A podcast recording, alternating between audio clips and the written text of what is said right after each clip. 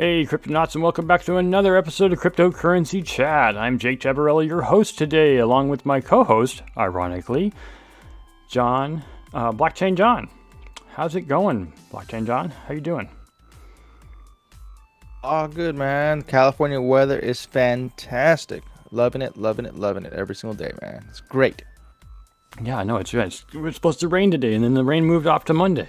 Not not like I'm disappointed, but we'll have Yeah. to see how it goes. so uh, yeah, if anyone wonders, I'm starting this show off differently. So we're gonna move on to the normal show as it goes. I'm just still re- relearning, so we'll see how it goes. Bear with me as we get into the top ten coins of the day. Let's go to the main show here. Yep, that's right. All right, so starting with Bitcoin at uh, the number one spot, as it has been as long as I've known crypto to exist. at currently, let me do a refresh real quick. So I did it two seconds ago. All right, we're up again. Woohoo! Forty-six thousand four hundred seventeen dollars nineteen cents. Currently valued a ten percent seven-day gain and a market cap of nearing in on nine hundred billion dollars, eight hundred eighty-one point seven. Bitcoin just jumped up in the last uh, hour, actually. So in second position is Ethereum at uh, 3275.99 and a seven-day gain of 11.2%, about the same as Bitcoin. It has also jumped up about 2% in the last hour, and a market cap of 393.5 billion dollars. Tether, a stablecoin, is in third position, currently at uh, 81.2 billion dollars, and of course it's at about a dollar right now, which it almost always is. Uh, Binance is currently in fourth position at $426.14, a 6.7% seven day gain, and a $71.4 billion market cap. USD coin is currently in fifth position. It is also a stable coin, so it doesn't change much. And it is currently a market cap of $51.9 billion. It's a little bit uh, fluctuating there, but there's a lot of trade going on, as you can probably tell with that spike at the very tail end of pretty much every coin. XRP or Ripple is currently in sixth position with 85 cents and a 4% seven day gain and a $40.9 billion market cap. Cardano is in currently in 7% and is gaining in leaps and bounds, currently at $1.16 and a 28.9% seven day gain with a $37.1 billion market cap. Solana is in eighth position at 105.23, a 13.9%, uh, second highest seven day gain after Cardano, and a $34.1 billion market cap. They're getting there neck and neck. Terra is not that far behind, though, in ninth position at uh, uh, 0.4% gain in the last seven days, $92.49, and a market cap of $32.9 billion. And then rounding out the 10th position is Polkadot at 21.92 and a 13.3% gain and a 24.0 billion dollar market cap. And as I've said quite often in the past, the last the next five coins, which do tend to change positions a lot, and you've probably been watching Dogecoin. Avalanche is in 11th, Doge is in 12th, Binance USD, a stablecoin, is in 13th, Terra USD is another stablecoin in 14th, and Shiba Inu rounds out the top 15 and 15th position.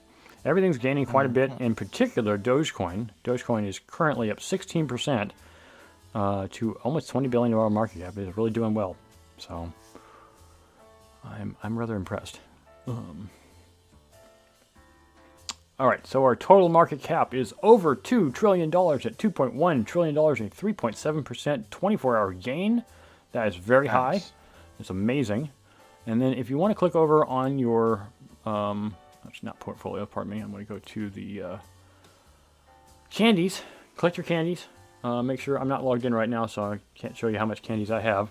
But uh, collect your candies, get your rewards, get your NFTs when they uh, when they bring them out. I highly recommend that you do this. Um, John, just out of curiosity, I I know we're technically doing this live, but um, Twitch seems to say "be right back." Is that is that normal? Yeah, no, that's fine. I'm just, uh, it's Okay. fine. I don't know if that was what was supposed to happen. All right. Um, so yeah, get your candies if you can. Um, I know I'm somewhere around 13 13,000 candies right now. I've been doing this for a while.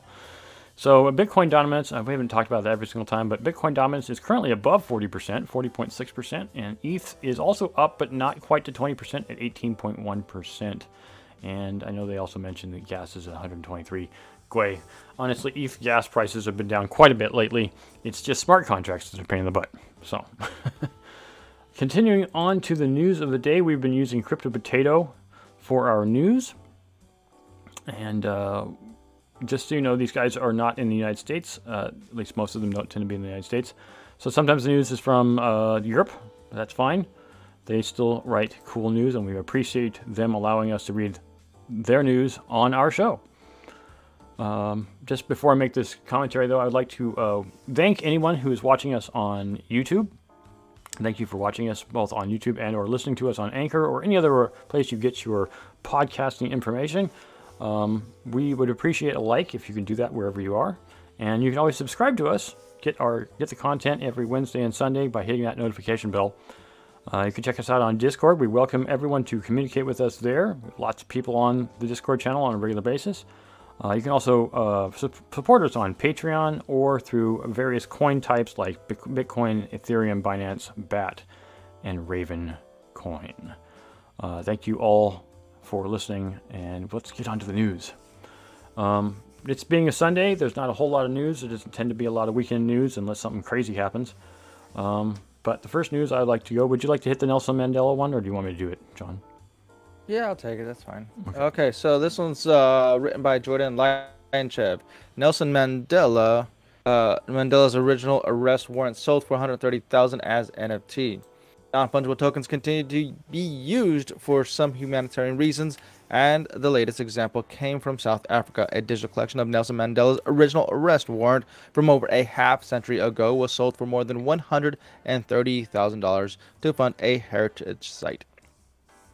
Prior to becoming South Africa's first black president, Nelson Mandela was a part of a political organization uh, the Africa African National Congress (ANC), in which he became a leader of the Johannesburg Youth uh, Youth Division and later deputy national president. The party's goal was to fight against the supremacy and racial segregation. However, Nelson helped organize a paramilitary branch of the ANC. Uh, ANC to engage in guerrilla warfare after a massacre of black uh, demonstrators in 1960. He was first arrested for treason in 1961 before he was released and imprisoned again in 1962 for leaving the country without a permanent uh, without a permit and for inciting workers to strike. He spent nearly 30 years of his life in prison and was released on February 11, 1990. Fast forwarding to March 2022, and his legacy continues in a digitized form. A report from Bloomberg informed that his original arrest warrant was sold as a non-fungible token at an auction for 1.9 million rands, approximately $130,000, to help fund a heritage site that shows the country's struggle for democracy. The uh, Liliesleaf Museum heritage site will receive the proceeds as it has also held the original document since 2004. The auction was carried out uh, on an NFT marketplace uh, Mo- Momint and its CEO said that the funds will help the museum's site stay afloat.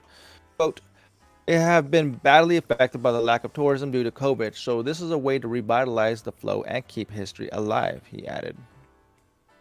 When it comes down to fighting for freedom, raising proceeds for, for humanitarian reasons, and NFTs, it's worth mentioning Ukraine's recent actions. Upon invading by Russia and its special mil- military operations, the former Soviet state turned to unexpected measures to raise funds, including receiving over $100 million in crypto donations. More recently, the country's leader decided to depict the ongoing war as non fungible tokens. They launched an NFT museum with the most memorable events of the conflict, which aims to become a place to celebrate the Ukrainian identity and freedom. The museum will collect donations to help locals overcome these difficult times. There you go. Yeah, Boom. Kind of a weird thing. I I get it that they're trying to to support the museum. I think that's a noble cause, but it just seems kind of weird to sell the arrest warrant.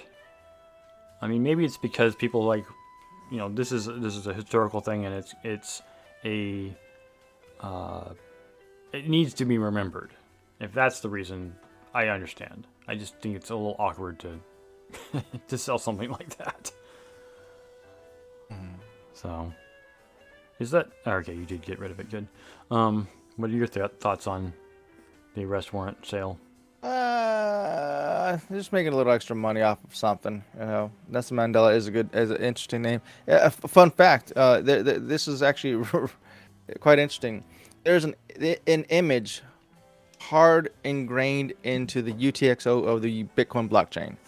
One of the early blocks, somebody discovered it back in the days. You can you can insert images or text, and there's an image of Nelson Mandela on uh, on on the Bitcoin blockchain.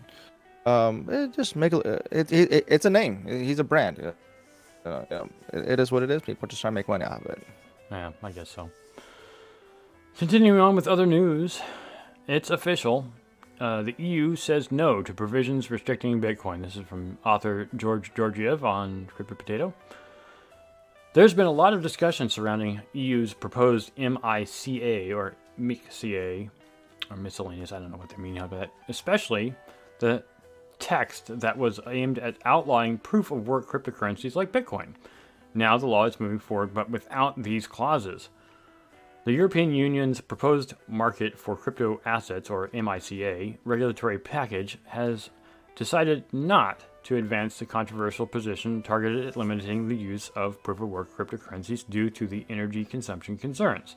Before moving to this trilogue, uh, negotiations between the Parliament, uh, Council, and Commission, the EU lawmakers were trying to reach a consensus in terms of better regulating the crypto space.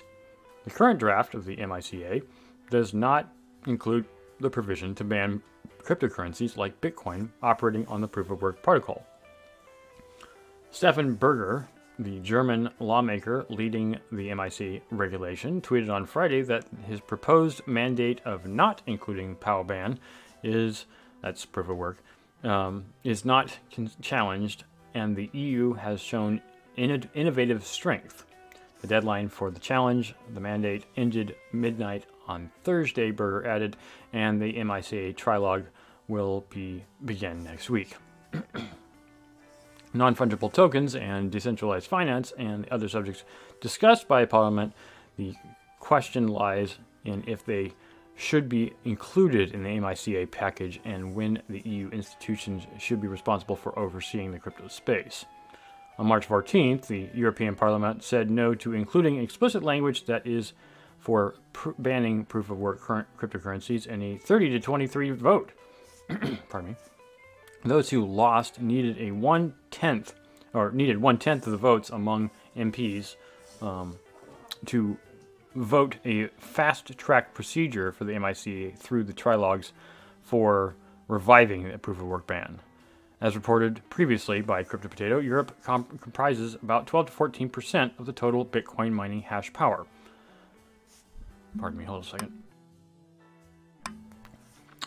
Uh, according to August 2021 figures from uh, Cambridge University, Ireland and Germany have the lion's share of that total, so global hash rates are unlikely to be impacted. Thankfully. I'm glad that the EU saw that POW is actually not bad. Finally, at least one person, right? Well, one person one there. group, one group of yeah, of group, people. But it's group, also yeah. it's it's it sounds like it's kind of like getting something under the wire. Like they barely managed to recover and say, look, there's a, a proof of why you shouldn't do this. But at the same time, I keep Right. thinking it makes me it makes me wonder if they comprehend what they're doing. And I realize the older I get, the more I think the government is a bunch of idiots, and that I should get in it and make them not stupid. But I think that's probably what previous generation thought too. They're like, "Oh, these guys are a bunch of fools. I need to get in there and help them not be fools." And then what happened? They became fools. Yeah. I hope I never become that dumb. So, continuing on with the Germans. Yep. Nearly 50% of Germans are ready to invest in crypto. This is a report from Jose Oramas. Have we done a report from Jose Oramas, or is this a, this a new guy? I don't think I've seen Jose's uh, on here, but I'm glad to see someone else's writing. All right, Jose Oramas. Uh, almost half of the German population is motivated to invest in cryptocurrency, as revealed by digital asset exchange KuCoin's into the Cryptoverse 2022 report. Uh, according to the report, 44% of Germans are somewhat motivated to invest in cryptocurrencies to be part of the future of finance. 35% of them would do it for the opportunity of earnings, passive incomes, and 30% consider crypto to be readily stored, uh, to be a reliable store of value. Some also hope to achieve financial independence.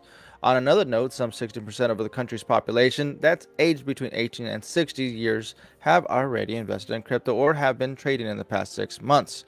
From those who have expressed interest in cryptocurrencies, 77% are researching in hopes of uh, finding pot- potential assets to invest in.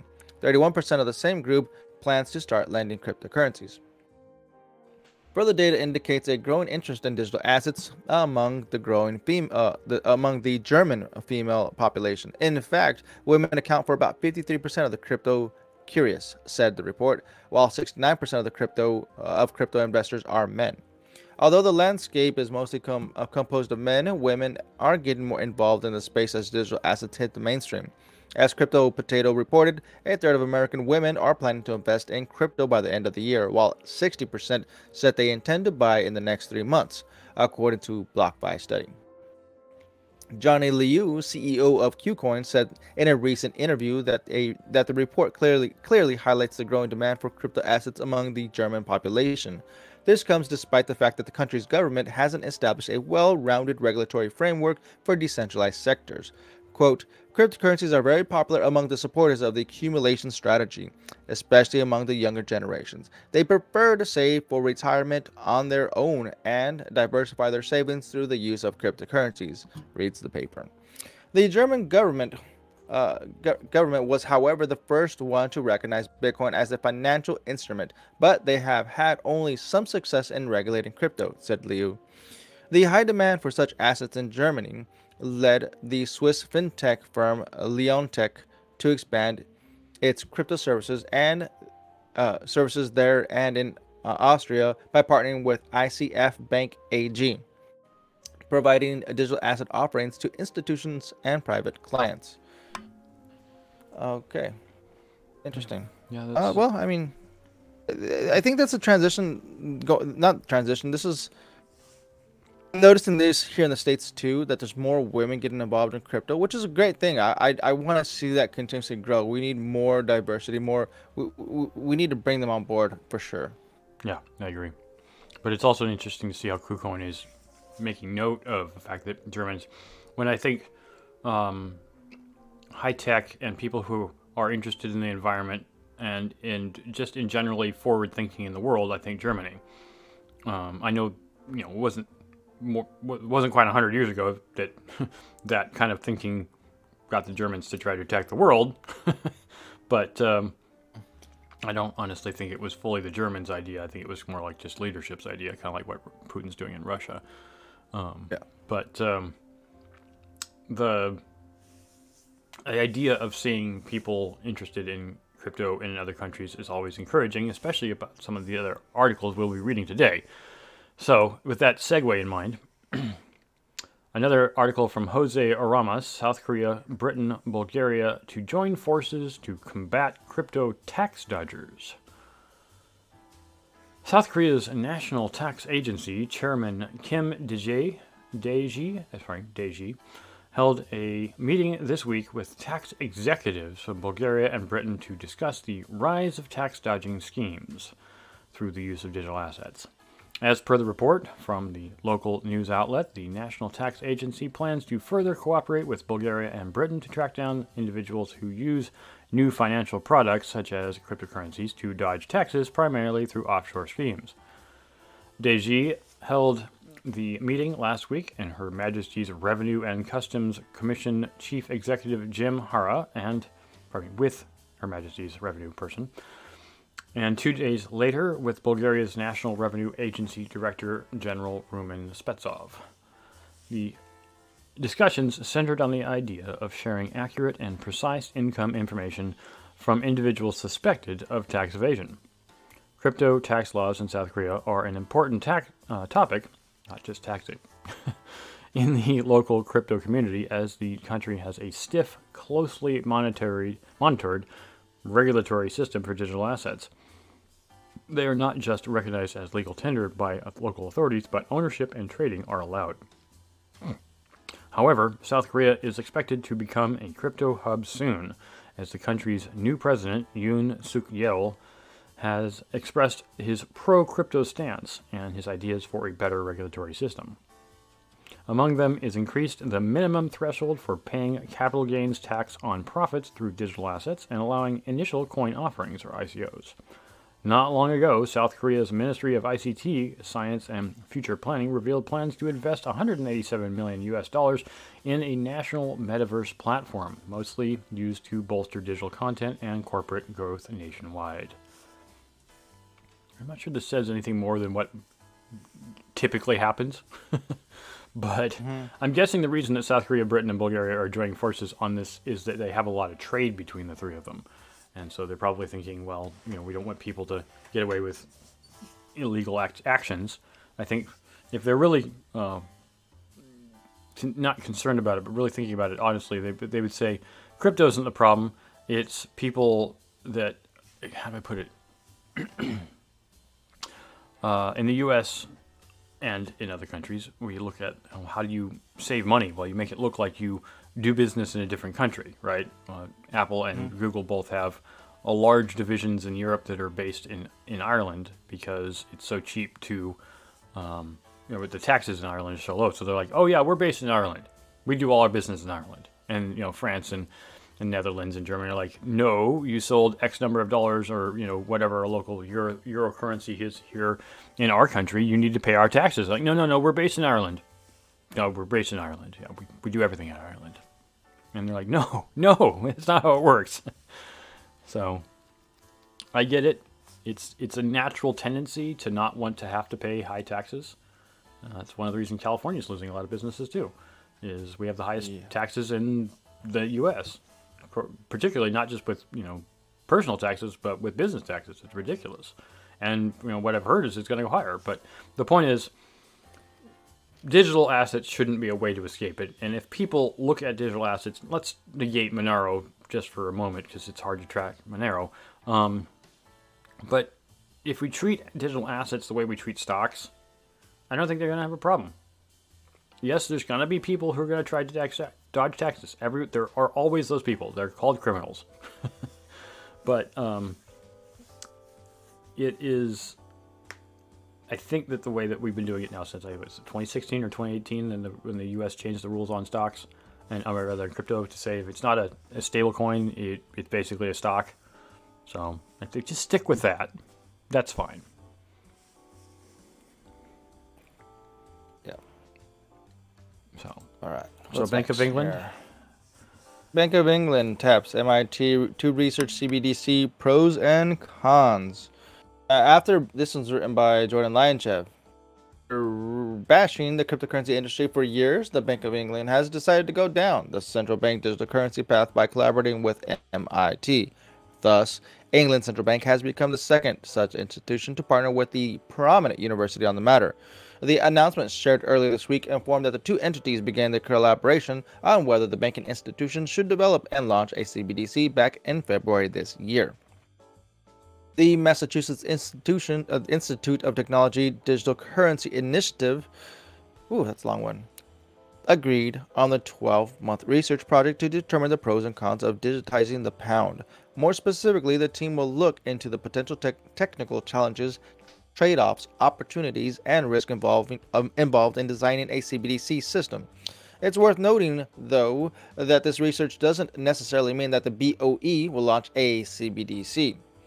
Quote, this work uh, is focused on ex- exploratory technology research and is not intended to develop an operational CBDC.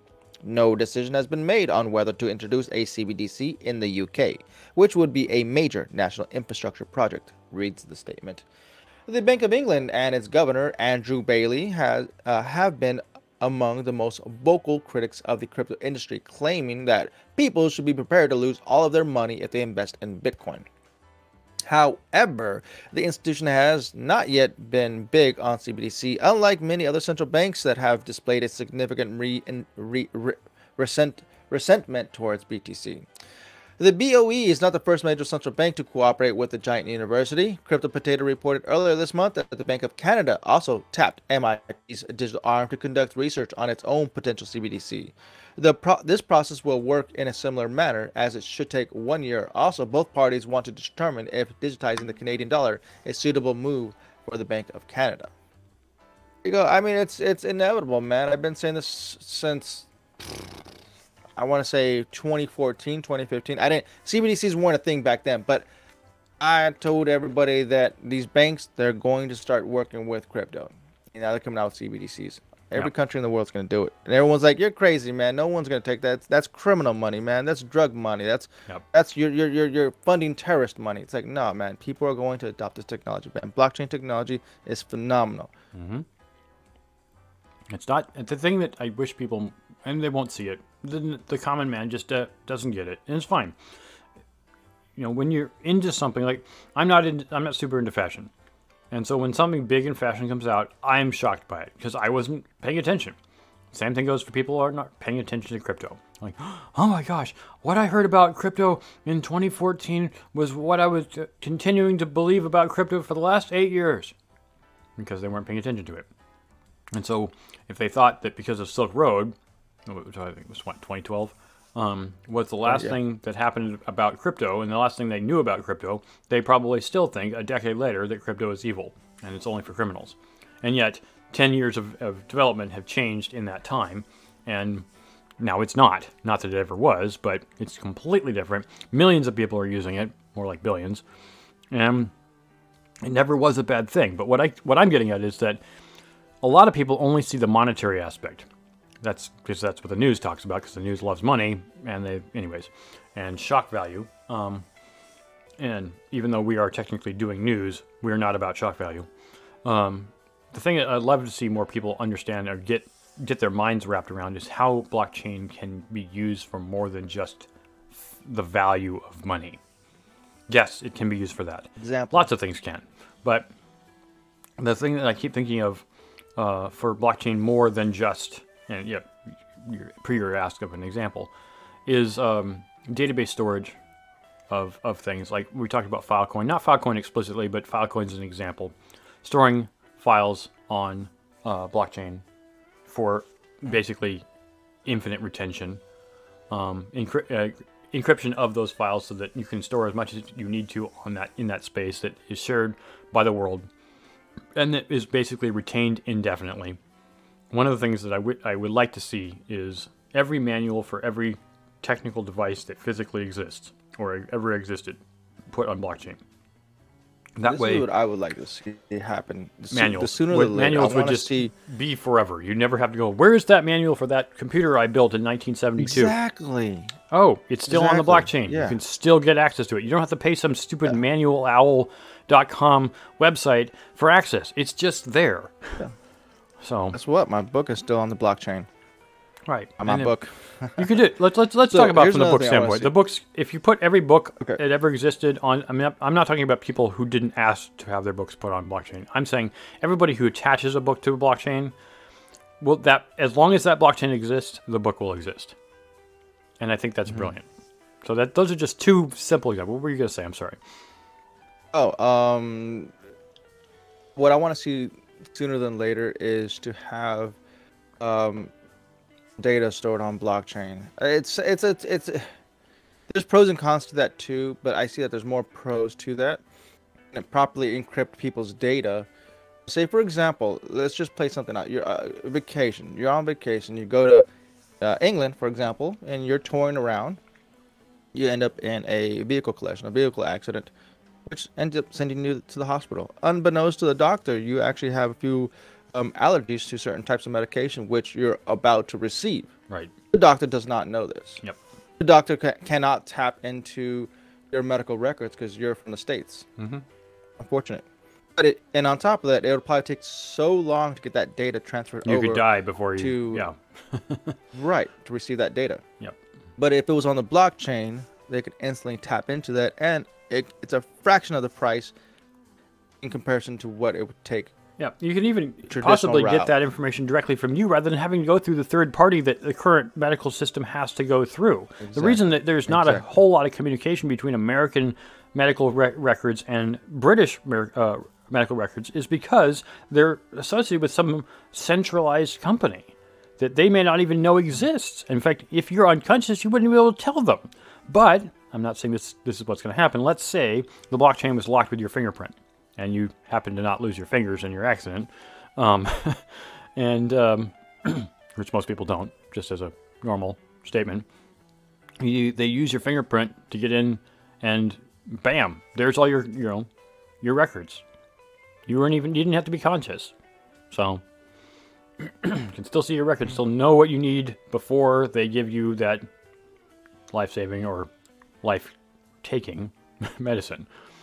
So yeah, it's there's a lot of things that would be useful because it's it, it's crypto is, is borderless, and it's also you know without having to worry about a company like like another example, which is an, an offshoot, and we don't have to keep talking about this forever, but my brother worked for a company that used a really old version of, or, of Oracle uh, database, really, really old.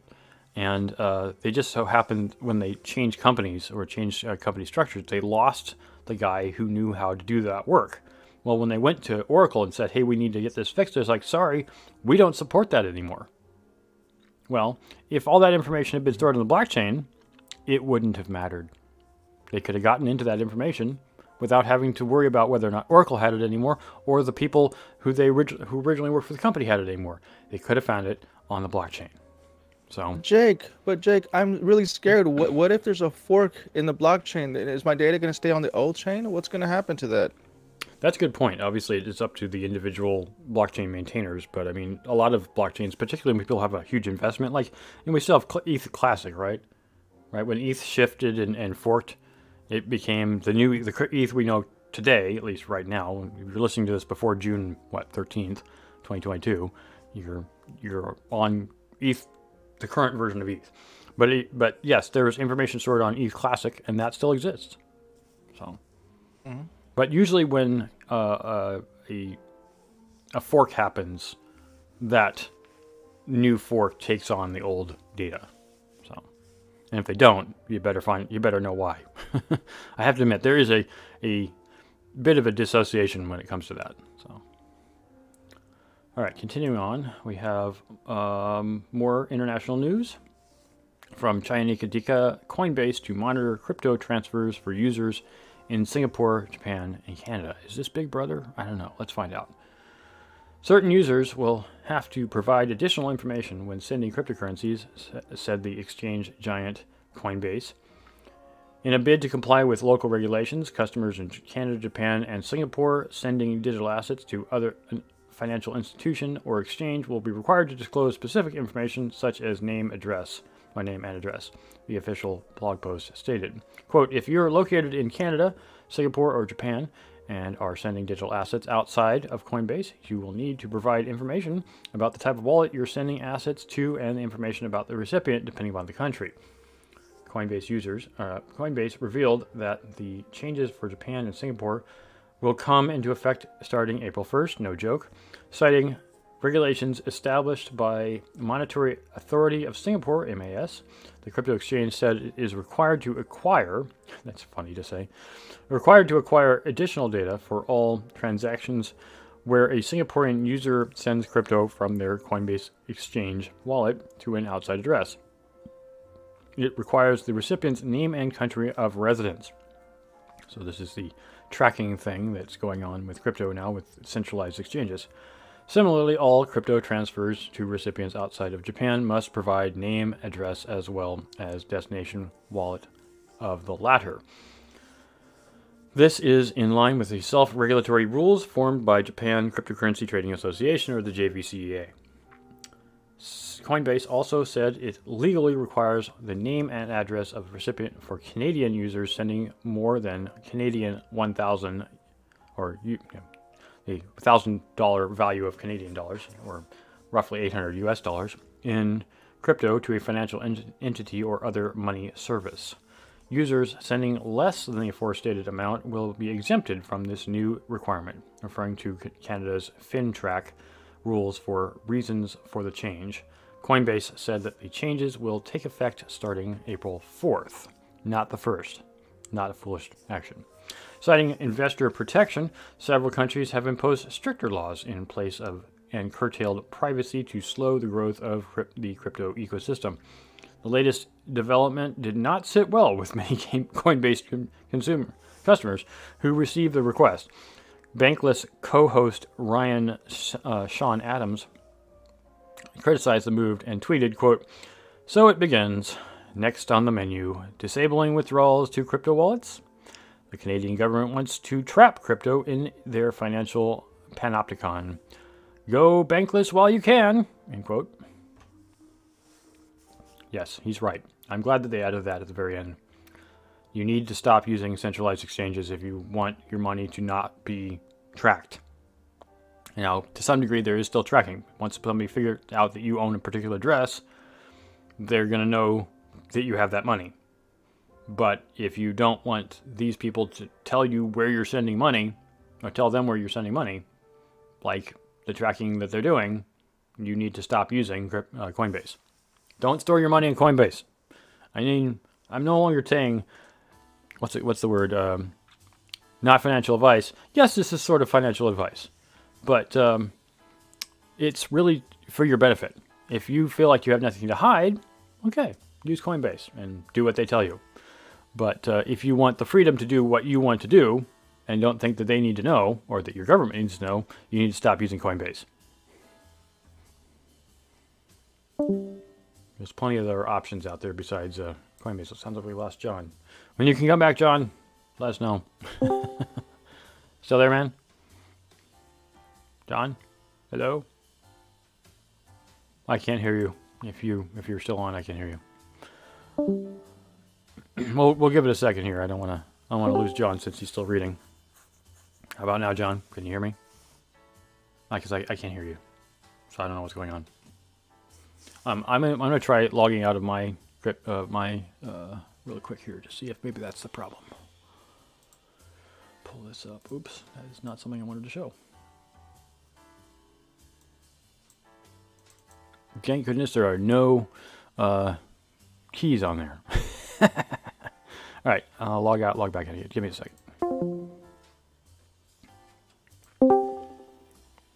Can you hear me now, John? Nope. All right, we're playing this game. it's to jump in and out of Discord because it never works.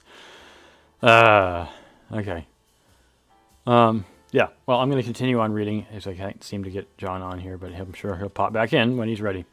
Continuing on with George Georgiev's $2.3 million cash to Bitcoin money laundering scheme busted in New York. A man in New York has been charged with running a cash to Bitcoin money laundering scheme in New York. That's, well, yeah, same thing I just said. Among other things, the case shows the negative bias of law enforcement to crypto. According to the recent Bloomberg report, 42 year old man Thomas Spieker was indicted for allegedly running a cash to Bitcoin money laundering operation in New York. The man was supposedly bragging openly on social media about his doings, convincingly his or convincing his clients publicly that they should stay off the radar. Spieker has been searching on Google for various means to launder money through Bitcoin, while also bragging to his friends that his customers include people who run credit card scams, and one of them was a ketamine dealer. Uh, yeah, ketamine, rather. Spieker clients uh, were also charged with a range of crimes, including an operation of an illegal drug marketplace on the dark web. Alvin Bragg, great name, uh, yeah, Manhattan District Attorney, said in a statement that the case shows us how new technologies like cryptocurrency can become key drivers of a wide range of criminal activity that can easily span across the globe. Quote, as alleged, uh, this sprawling web of international money laundering helps drug traffickers and organized crime ring uh, and scammers hide their criminal activity and transmit their proceeds across the globe.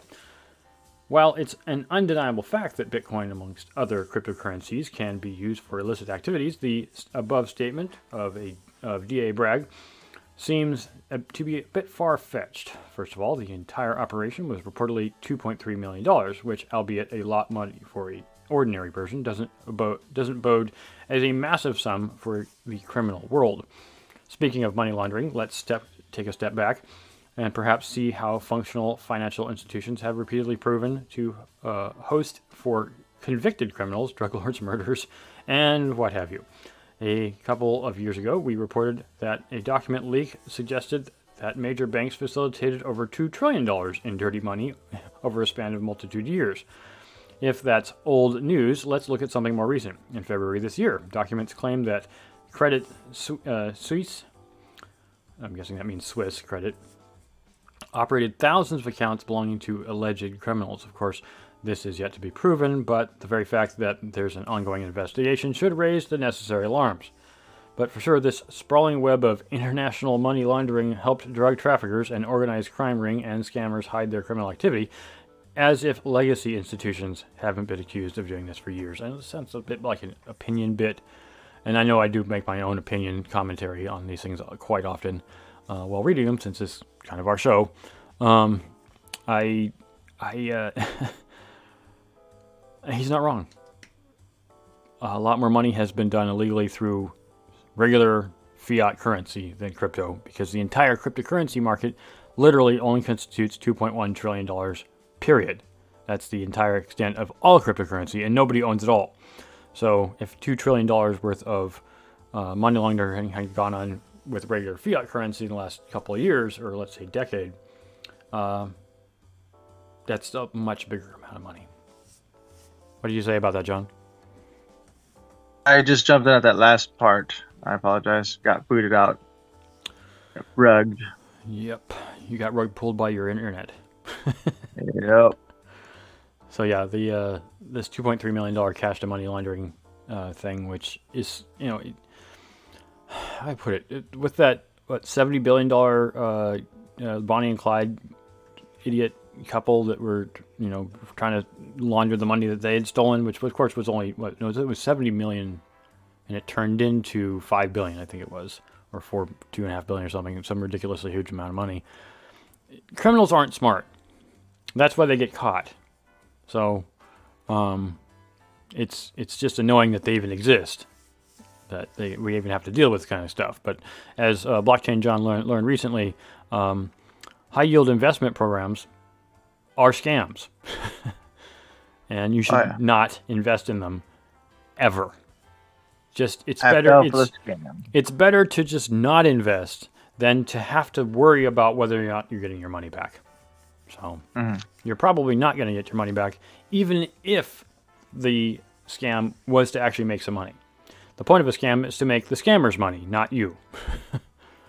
so they always start these things up. Oh, well, return you uh, 11% interest or 5% interest per day. Yeah, how long do I have to leave it in there? Oh, until you steal it from me? Okay, well, I'm not doing it. mm-hmm. So just don't. Just save yourself the, the, mental hassle and the trouble of losing all the money that you have in crypto and stay away from high yield investment programs. Now, there are some things like DeFi which are not, they, there can be, but they are not all uh, those kinds of things. And so I would say that with DeFi, you can still get pretty high interest, somewhere between uh, 50 and 200% APR uh, you know, uh, annual percentage rates that will not stay at that high rate, but will still stay much, much, much higher than a, a rate you can get from a bank. So the only thing, other thing with DeFi is it's not guaranteed. So in any of these cases, only play with the money you can afford to lose. Oh yeah. So continuing on, we can go with uh, Rio de Janeiro's article by Jordan Lyanchev. Okay. This is written by Jordan Lyanchev. If I can get it to load up here. Give me a second.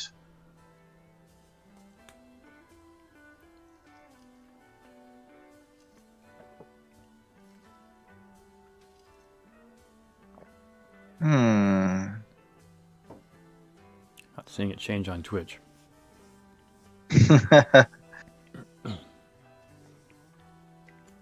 at least the at least the background music is good.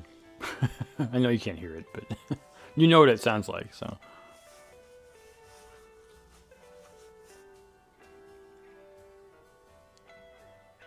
Well, would you like me to continue on with it?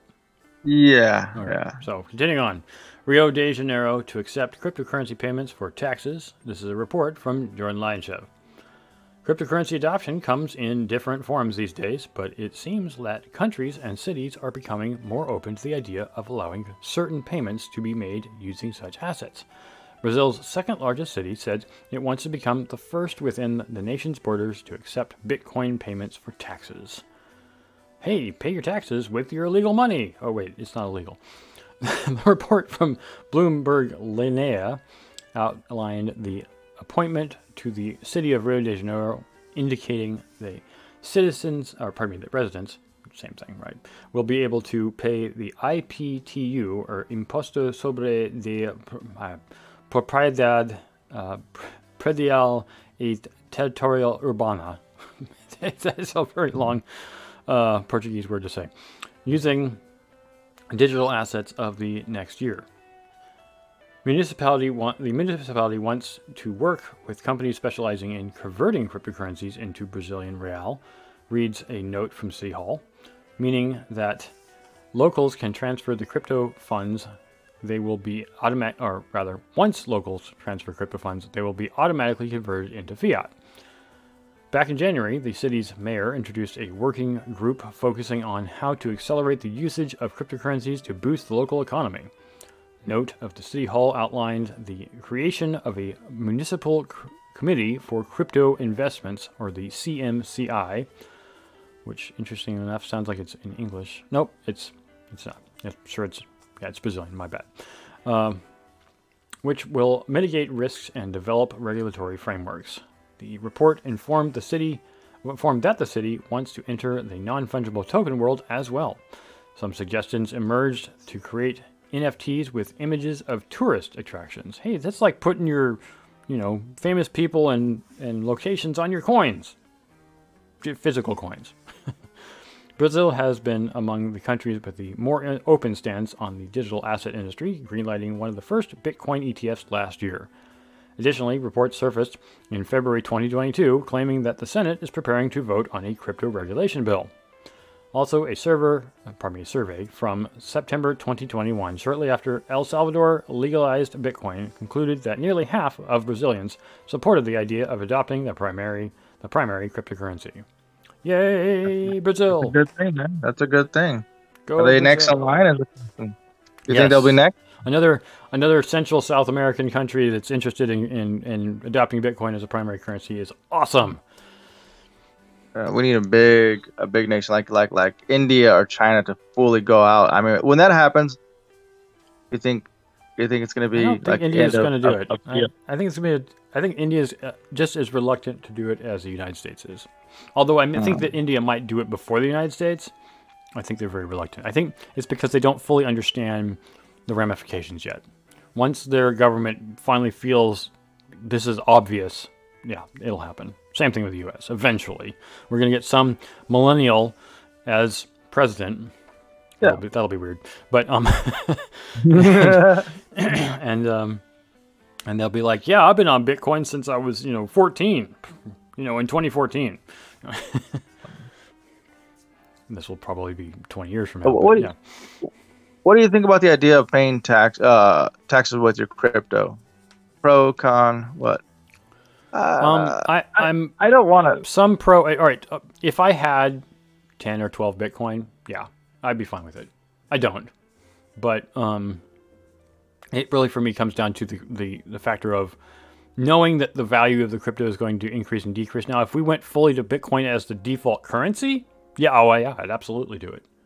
Um, but we're not there yet. So, and I, th- I let me put it this way: in, terms of the way that I think the U.S. sees Bitcoin right now, the problem the problem is the U.S. dollar is a de facto, almost de facto currency the world over. And this is the one of the things that China is really pissed off ab- about right now, is they have to pay for gasoline uh, or you know petrol from uh, Arab Emirates in U.S. dollars. They're like, why can't you buy it in you know what yuan? Why can't you use Chinese yuan? And they're like, sorry, uh, the U.S. dollar is the world currency, and China is just pissed about that. They're so angry about. It. They hate it so much. Um, And they're just like, you need to base it off of our currency. And, you know, UAE is like, sorry, we picked the US dollar. so, um, the US dollar is still technically the world currency. You know, it's accepted just about everywhere. Um, and this is what we're moving away from. And the US people in power in the US who have their money primarily in US dollars do not want that to change until they get a good feeling about Bitcoin or some other coin that might become the universal payment method.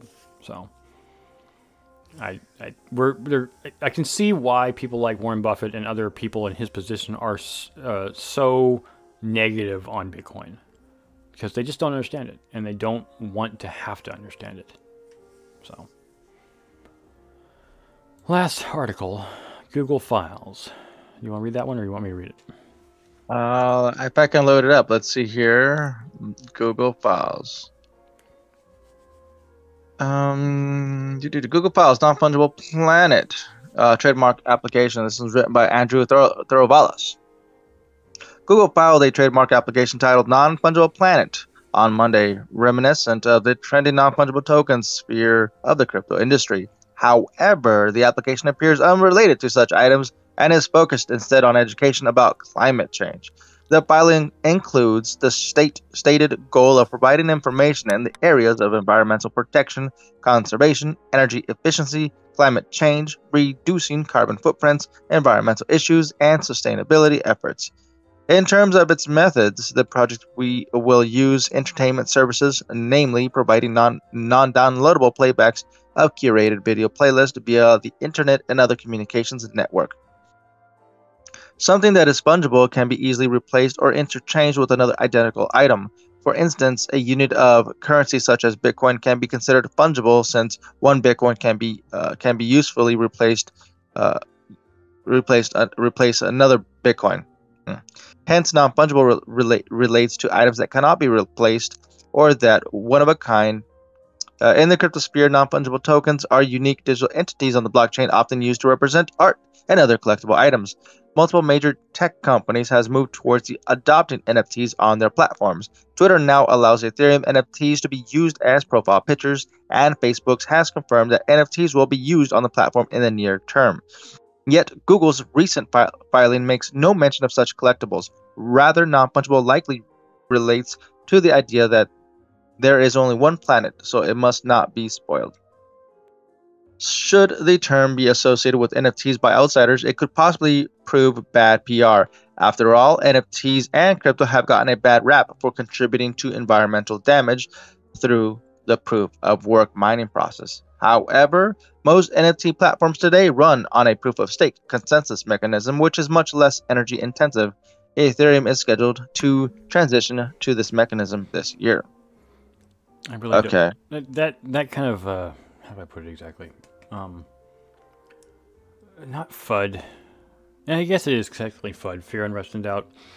Uh, that proof of work is bad if is it, it's misinformation. That's what it really is. Uh, if your electric car is charging in the state of Illinois or Ohio, it's most likely charging off of coal or natural gas probably more likely coal, which means that you're probably running an electric car off of dirty energy.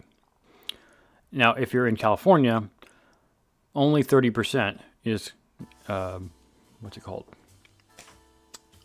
Uh, dirty energy, effectively through uh, non-renewable sources. Most of California is renewable sources, so you're not running an electric car off of that. So if you're mining in California, you're most likely not mining off of non renewable energy. So when people are just like, oh, it's so damaging to the environment. No, it's only damaging to the environment if you're doing it using coal or natural gas. If you're doing it through wind power or solar power or hydropower, it's renewable. If so, it's renewable, it should be more affordable, right? Well, it's, not, it's a question of affordability. It's a question of damaging the environment. Right, right. Using it through renewable sources. Yes, then it's not damaging. And that's why I say uh, this is misinformation. Right. I'm talking in regards to California uh, electrical rates going up. It's crazy out here now, man. They're going up and up and up. I just saw on the Nextdoor app that somebody uh, on average would pay, you know, like 150 a month has not paid over a thousand dollars for their rent or for their electrical bill. Ouch, It's like, that's what are they mining? Oh no, P- yeah, yeah, PG&E, yeah. PG&E is, is different. I'm, I'm not on PG&E. In fact, Ah. I'm not on PG&E even if I moved out of Roseville. Roseville has its own power where I live, but uh, all of Sacramento has its own power. And I'm not saying that the power is necessarily cheap at all of Sacramento, but they, they Sacramento is on entirely separate from PG&E. It's on what's called Sacramento Municipal Utility Depart or District, or SMUD. It's a terrible acronym, but SMUD for short. Um, yeah, SMUD runs all of Sacramento and pretty much every city east of Sacramento, all the way up to Auburn and out to Folsom, which is where the power is produced. So, yeah, uh, I don't have a PG&E problem. In fact, I haven't had a PG&E problem for eight years because Santa Clara is not on PG&E either. That's where I used to live. So I recommend living in Santa Clara if you can. so you can get away from the ridiculous prices, John. But yeah, it's funny to see because PG&E, which is a Pacific, Pacific Gas and Electric company here in California, um, controls most of California, like 70% of it. But a lot of, of cities in California have decided to leave PG&E as of late because of the ridiculous prices and ridiculous brownout issues that PG&E is enforcing on people. Because PG&E is doing a terrible job of managing the power and charging. It, this is the irony: is all the wildfire problems that P, that have been caused by PG&E. PG&E is forcing its own customers to pay. So their mistake is your bill. Yeah. I would recommend either, and I know you can't because you're renting, but convincing your the guy who owns your pl- place to put solar and batteries, and that way he can he can get away from being held to the standard of PG&E. So that's what my plan is. Is if I ever had to live in PG&E, and I would I would spend the extra thirty thousand dollars to put solar panels and batteries in my garage, solar panels on the roof and batteries in my garage, so I didn't have to depend on PG&E at all.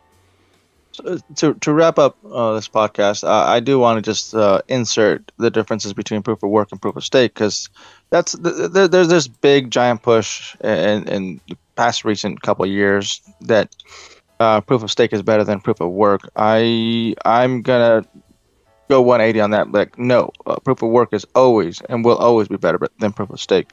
Uh, proof of work, in my opinion, gives the people, the key holders, the ability to decide what is going on with the blockchain. Now, proof of stake, you elect key holders or people that hold a majority of the, the coin, which is normally the people that have the money that are, you know, the banks, corporations, institutions, governments. They're the ones that will be in charge of the proof of stake Yep. uh, mechanism, consensus mechanism. Proof of work, on the other hand, like Bitcoin, will never do that, and the world decides what's going to happen with Bitcoin. Yeah, it's even more universal and more. I mean, not to say that people like institutions and banks couldn't own proof of work hardware and and do that. They certainly could, or they could invest in something like Bitfury or the what's the Canadian company that does the same thing. Um, you know, a mining a giant mining operation and then effectively control it. Um, indirectly though, so it's still possible, but. Yeah, proof of work is still a better way since it's it's more I- I distributed. in in the early days, I would agree with you that proof of work Bitcoin in the early days, yes, you can manipulate it. But as of right now, this the system, the the the algorithm is so difficult to try to manipulate, try to mess with it. Mm, I don't see it. There's too many players in the game now. Well, those players Unless could still, could still be work together. consolidated, but yeah, it's it's a lot easier to do proof of stake manipulation than proof of work manipulation. So, hmm Correct. so yeah, with that, I I don't really have any anything further to say, and I kind of want to learn my way out of this wrap up. So, um, yeah, if you've been listening to the end of the show, we appreciate you listening, and if you would give us a like on if you're uh, watching us on YouTube and or listening to us on Anchor or any other podcast methodology, we appreciate your interface. You can support us by giving us a like. You can also subscribe because we post every Wednesday and Sunday on uh, all platforms. Also, hit the notification bell on YouTube so you can get updates. You can check us out on Discord. Uh, you can also get us on Twitter. John and Cryptolissa are all regular. I'm on Twitter too, but they're more active there. Uh, you can get us on Patreon uh, to support us there. You can also uh, support us by Bitcoin, Ethereum, Binance, BAT, there's a lot of bees, and Raven. do you want to do the outro for us, uh, John? Sure. All right, Cryptonauts. Uh, until next time, stack sats and hodl. Adios.